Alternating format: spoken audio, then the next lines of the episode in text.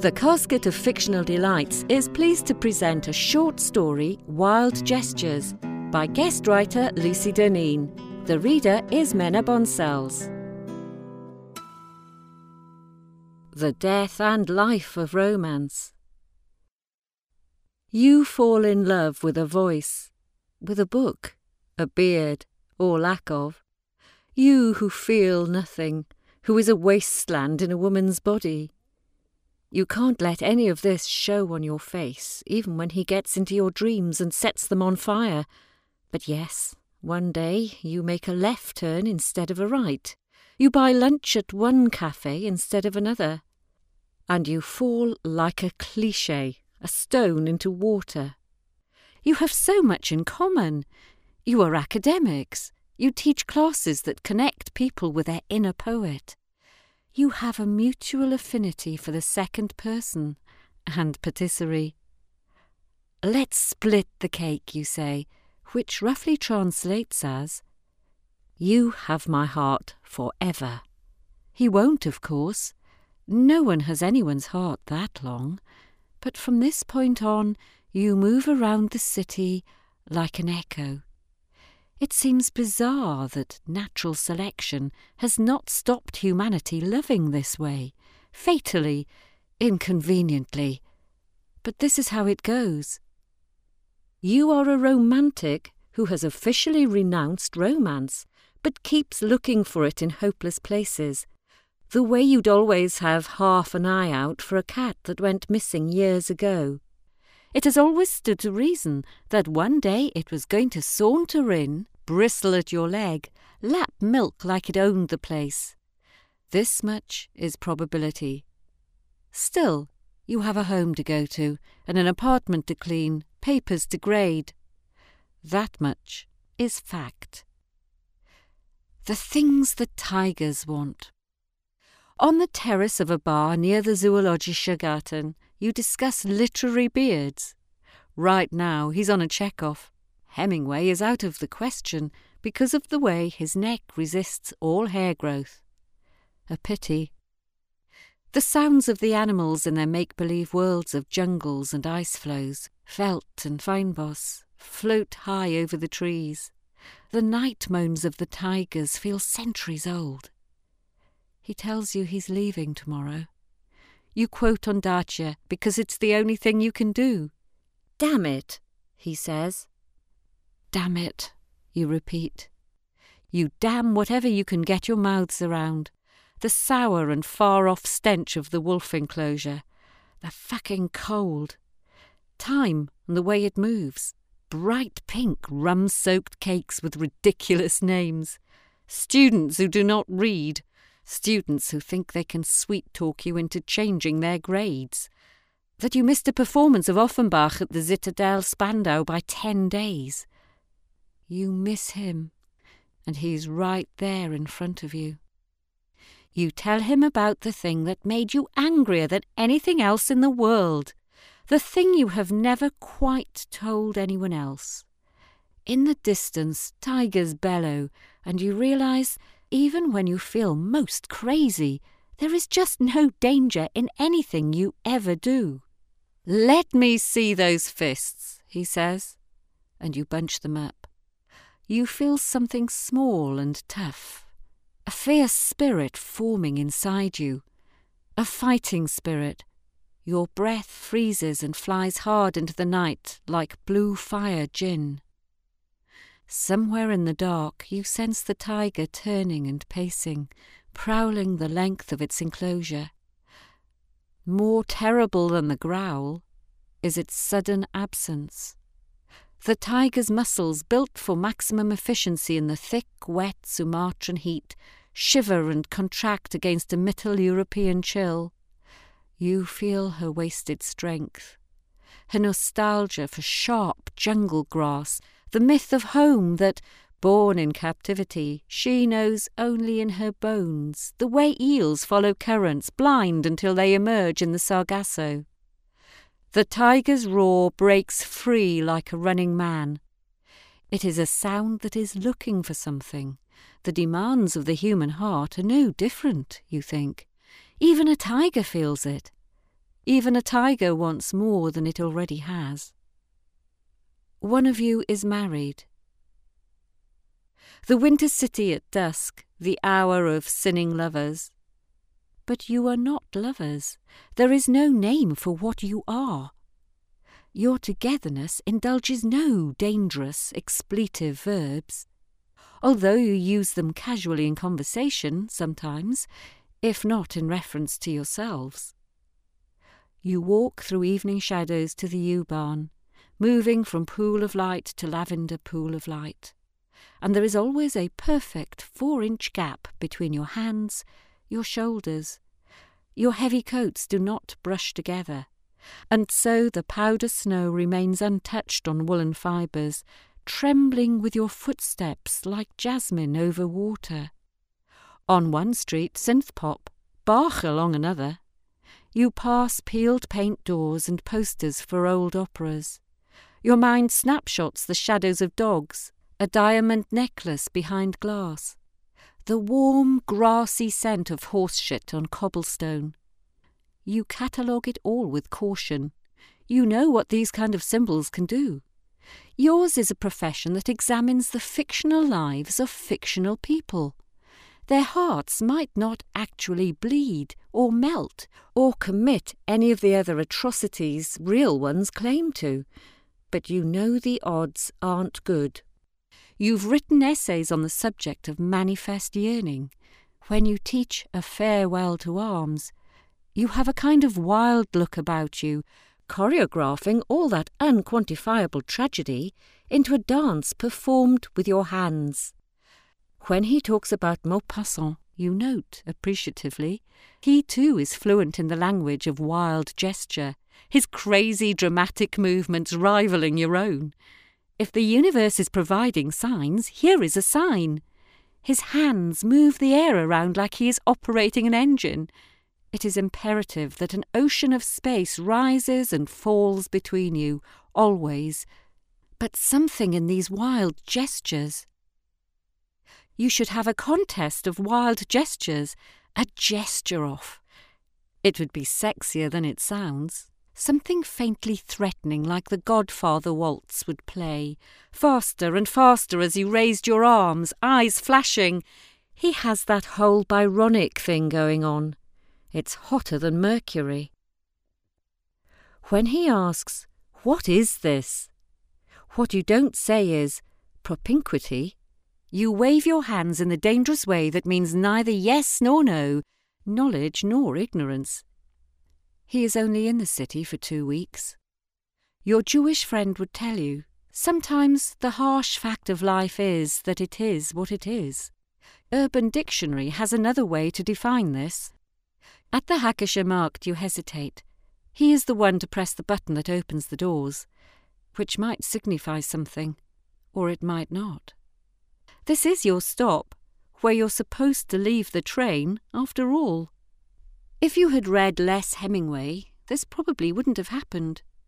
You're a modernist, he says, which explains everything. Only excessive consumption of Hemingway can be behind this violent hunger the way it's not enough just to love. You have to also be broken into little pieces and reassembled with your ears attached to your cheeks or a rose where your mouth used to be. He teases you with fake French. You don't know how to tell him. There are days when all you want is for a person to come along with a daiquiri, some passive aggressive minimalist prose, and a huge fish they just trapped with a net of their own design. This is hard to admit because women burned their bras to ensure this kind of thing doesn't happen. Maybe that makes you a terrible feminist. Maybe it doesn't. In your defence, at no point in this fantasy do you actually cook that fish. You don't arrange it on a plate, spoon feed anyone, kiss their feet, or suck their cock while they slump in a chair and you slow dance for their unilateral pleasure. You just want someone to desire you in sentences of terse, heart-breaking simplicity. You suspect this need to tell and untell at the same time is, in fact, more than a little postmodern. But seriously, he would whoop your ass if you opened that can of worms. Instead, you go with him to the airport. The howl of ascending Boeings reminds you how much you love to fly, that visceral keening of the plane as it prepares to take off, translating inside you as both don't leave the ground and make me soar, manifest yearning, you think. Who of us can live with it? Something large and expanding pushed deep into a small space like a heart. By way of goodbye, he says, when I need a modernist, I'll call you, in fake French. By way of goodbye, you say, Ne me quitte pas. Your fake French is so good he doesn't comprehend. He heads for the departure gates, for his real life. At security, he gives you the internationally recognized gesture indicating love, unrequited, which is to say, he doesn't turn around and fix you with a stare that pierces your heart, but walks straight on, stopping only for the little see through cosmetic bag the airlines make you use, because if the 21st century has shown us anything, it's that it's possible, always possible. The whole world could at any moment come crashing down because of the simple things we hide in plain sight. The Essence of Loneliness of In der Welt sein. Your apartment in Rosenthaler Strasse breathes the dark, competing smells of people who don't belong together. Across the street is a cafe fronted with bright red geraniums and metal tables. At night, the tables disappear and people come to dance Milonga, where just ten years ago Soviet military patrols enforced curfews and teenagers kissed in ugly bullet pocked stairwells. He calls to tell you about a book he just read, in English. What this means is, he doesn't need you yet. You curl the telephone wire around your body like it is soft muslin. You swap anecdotes about work. You talk about seed cake like you are licking at each other's bodies. Then you say goodbye with the awkwardness of strangers who have been forced to share an elevator for a floor too long. What is this? You head for the bathroom, you turn on the faucet, find your secret expensive shampoo. Through orange scented steam, you trace the routes his fingers have never taken along your skin, and your body becomes an aria, rising. When your husband comes home, late, you pretend to be asleep. He smells of east and rain, not verdant valley rain, but the kind that hits concrete and absorbs all the unwanted smells of the city. You lie very still. The cure for everything, vertigo, a fox outside your burrow, is to lie still. That much our instinct knows.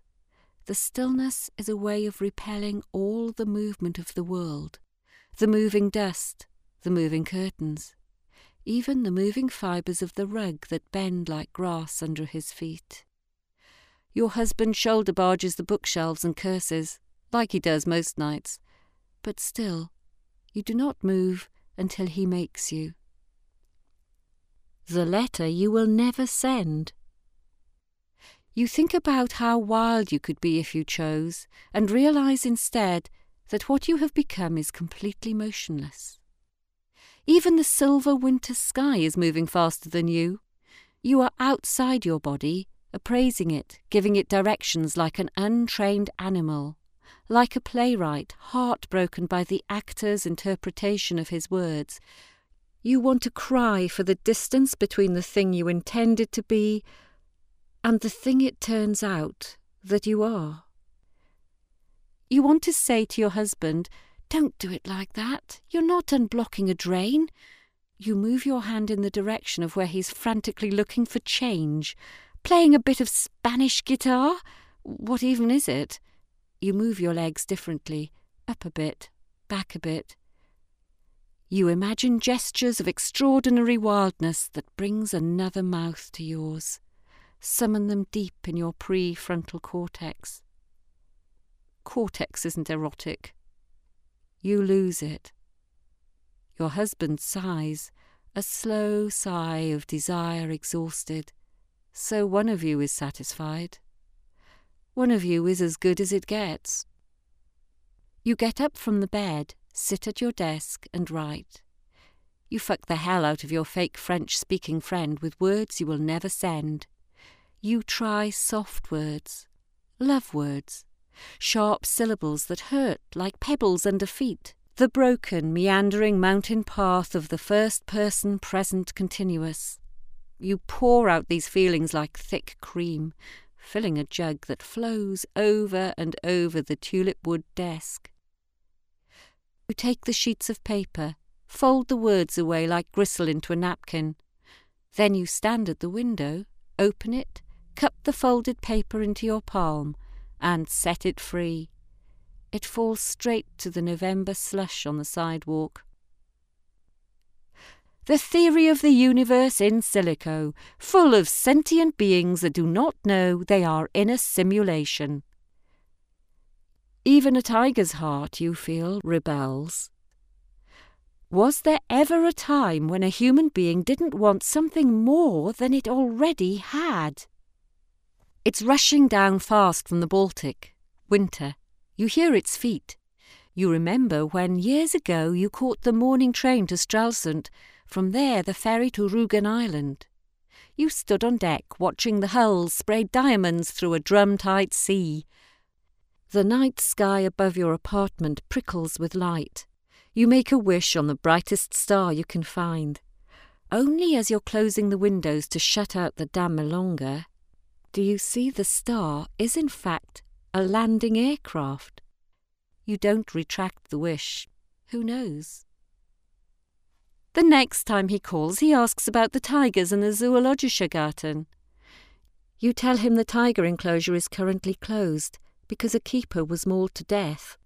You are both silent, imagining maybe the light of the tiger's green eyes, the wreckage of desire, the kind of death that comes from doing something that meant the world to you once. Damn it, he says. Damn it, you say back. Everything you cannot say with any of the spoken languages of the known world you translate into wild gesture.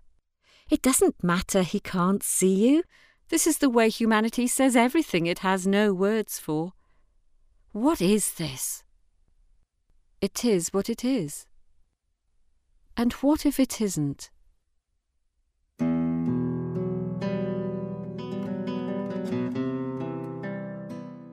Wild Gestures by guest writer Lucy Durneen was abridged by Joanna Sterling and read by Menna Boncells.